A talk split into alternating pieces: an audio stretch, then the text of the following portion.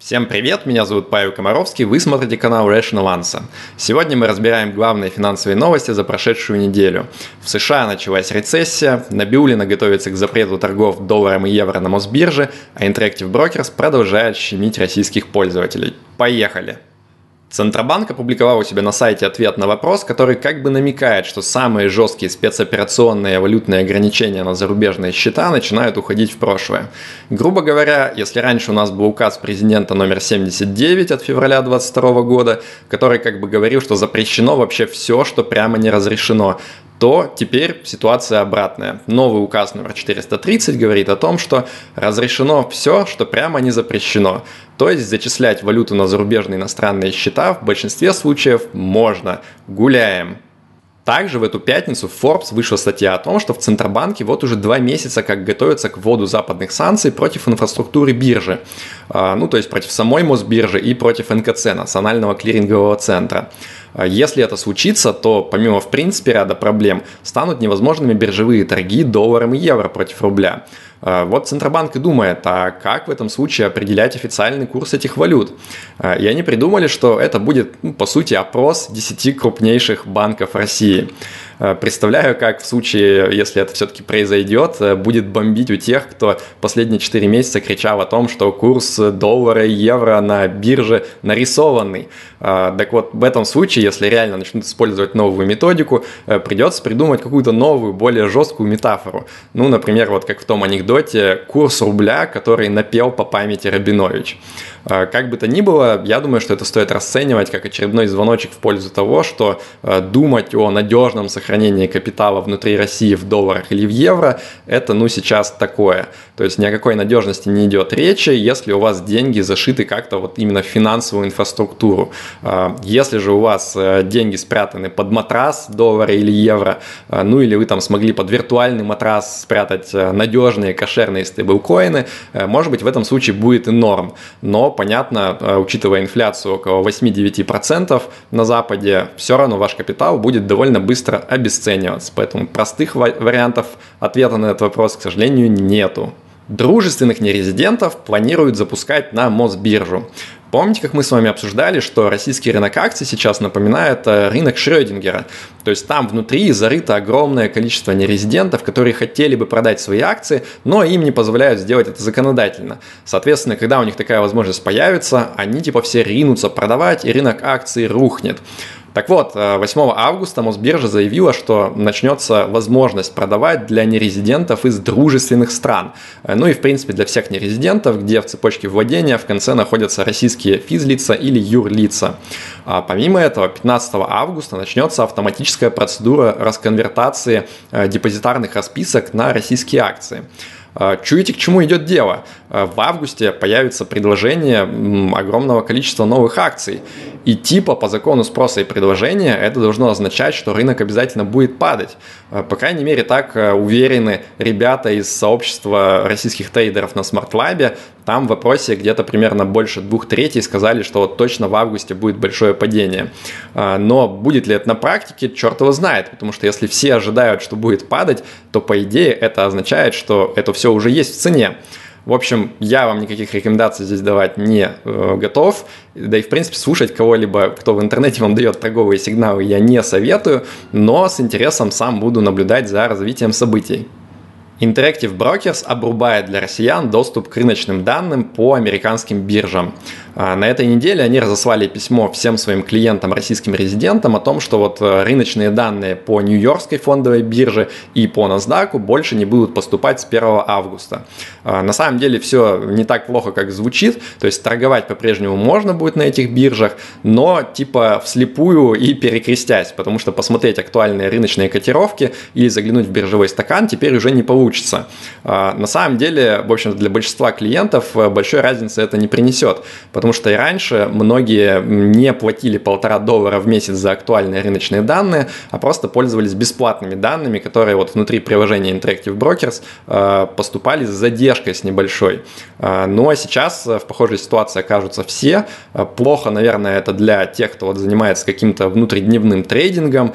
Если вы долгосрочный инвестор, вам по большому счету, наверное, наплевать. Ну, то есть придется просто, когда вы выставляете ордера, немножко подглядывать в какие-то сторонние приложения или просто в интернете на текущие котировки. Ну, либо вообще использовать рыночные ордера, если вы смелый парень, но я обычно не советую так делать, я советую все-таки выставлять лимитные ордера. США погружается в рецессию Шрёдингера. На этой неделе выяснилось, что во втором квартале американская экономика сократилась на 0,9% в годовом выражении.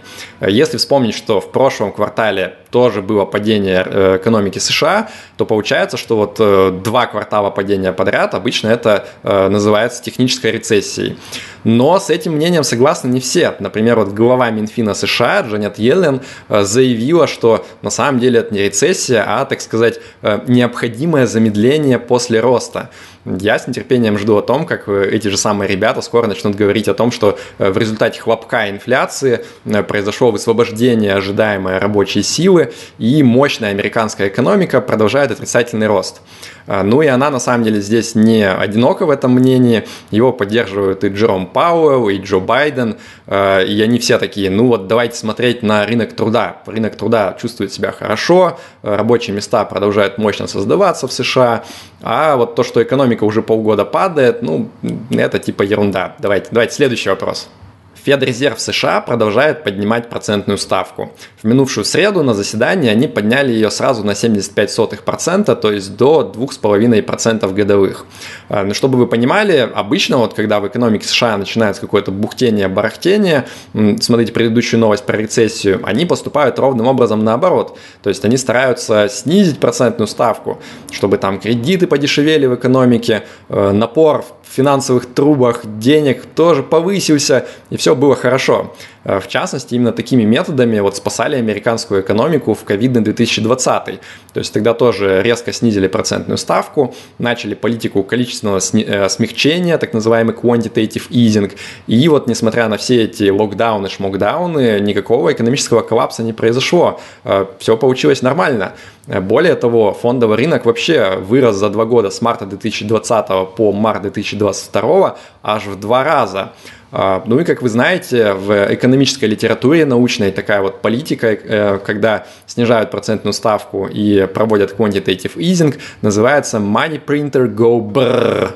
Так вот, э, в текущей ситуации, когда экономика США входит в фазу рецессии, э, Джерому Пауэллу, главе ФРС США, в самый раз было бы начать быр-брыкать своим печатным станком. И он сам был бы рад это сделать, э, если бы не одно «но». Инфляция в США, которая достигла уже 9%. Это примерно в 4,5 раза выше, чем целевой уровень в 2%, который они пытаются таргетировать. Получается, ФРС США сейчас зависли между молотом и наковальней. Если они не будут поднимать процентную ставку, то инфляция продолжится. И вот все эти реднеки из южных штатов США начнут браться за вилы. Если же они слишком агрессивно начнут поднимать процентную ставку, то есть риск просто обвалить экономику к чертям, и тогда опять будут вилы.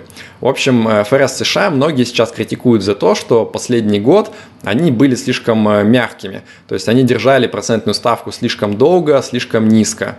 И вот весь 21 год Джером Пауэлл всем рассказывал, что инфляция – это временное явление. Так сказать, inflation is transitory. Что вот еще чуть-чуть и все снизится и опять вернется на круги своя.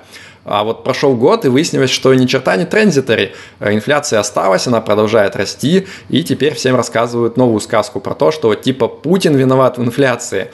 То есть не действие ФРС, не печатный станок, нет. Лично Путин виноват в том, что в США сейчас слишком большая инфляция. К новостям рынков. Итак, что мы знаем? В США подтвердилась рецессия, ставку процента продолжают поднимать рекордными темпами. Как вы думаете, что при этом происходит с рынком акций? Если вы ответили, что они резко падают, то вы ничего не понимаете в инвестировании. Э, за прошедшую неделю э, S&P 500 вырос на 4%, а вообще же с середины июня э, рост S&P 500 составил 12%. Как так происходит? Ведь новости вроде как плохие для акций, а рынки растут. Но на самом деле на рынок акций влияет не сам по себе произошедший какой-либо факт, а будущее ожидания всех инвесторов. То есть вот если произошло что-то плохое, а рынки растут, видимо, инвесторы ожидали, что будет еще хуже. Э, в этом смысле движение рынков на горизонте там, дней, недель, месяцев, они больше заточены именно вот на ожидания людей, на их настроение и так далее. И только на самых долгосрочных горизонтах, там годы и десятилетия, э, рынок приходит к настоящим фундаментальным факторам. В общем-то, в рынке очень сложно понять, что будет дальше. В этом суть инвестирования, наверное. Помимо традиционных рынков растут и наши любимые криптыши. Биткоин за последние полтора месяца вырос на 25%, а эфир так вообще на все 70%. Дело в том, что Виталик Бутерин, который придумал эфир, обещает нам вот-вот превратить эфириум из такого вот э, антиэкологичного грязного проекта э, в светлый зеленый блокчейн эко-будущего. То есть э, планируется, что уже в сентябре наконец произойдет переход от технологии Proof of Work, то есть когда вот нужно майнить эти все циферки с помощью китайских видеокарт, к божественной технологии Proof of Stake, э, которая не требует такого рода майнинга. Э, будем внимательно следить. Виталик, удачи тебе! На этом на сегодня все. Если вам понравилось, ставьте лайк, подписывайтесь на мой канал, а в описании есть ссылка на мой телеграм-канал. Да пребудет с вами разум. Счастливо!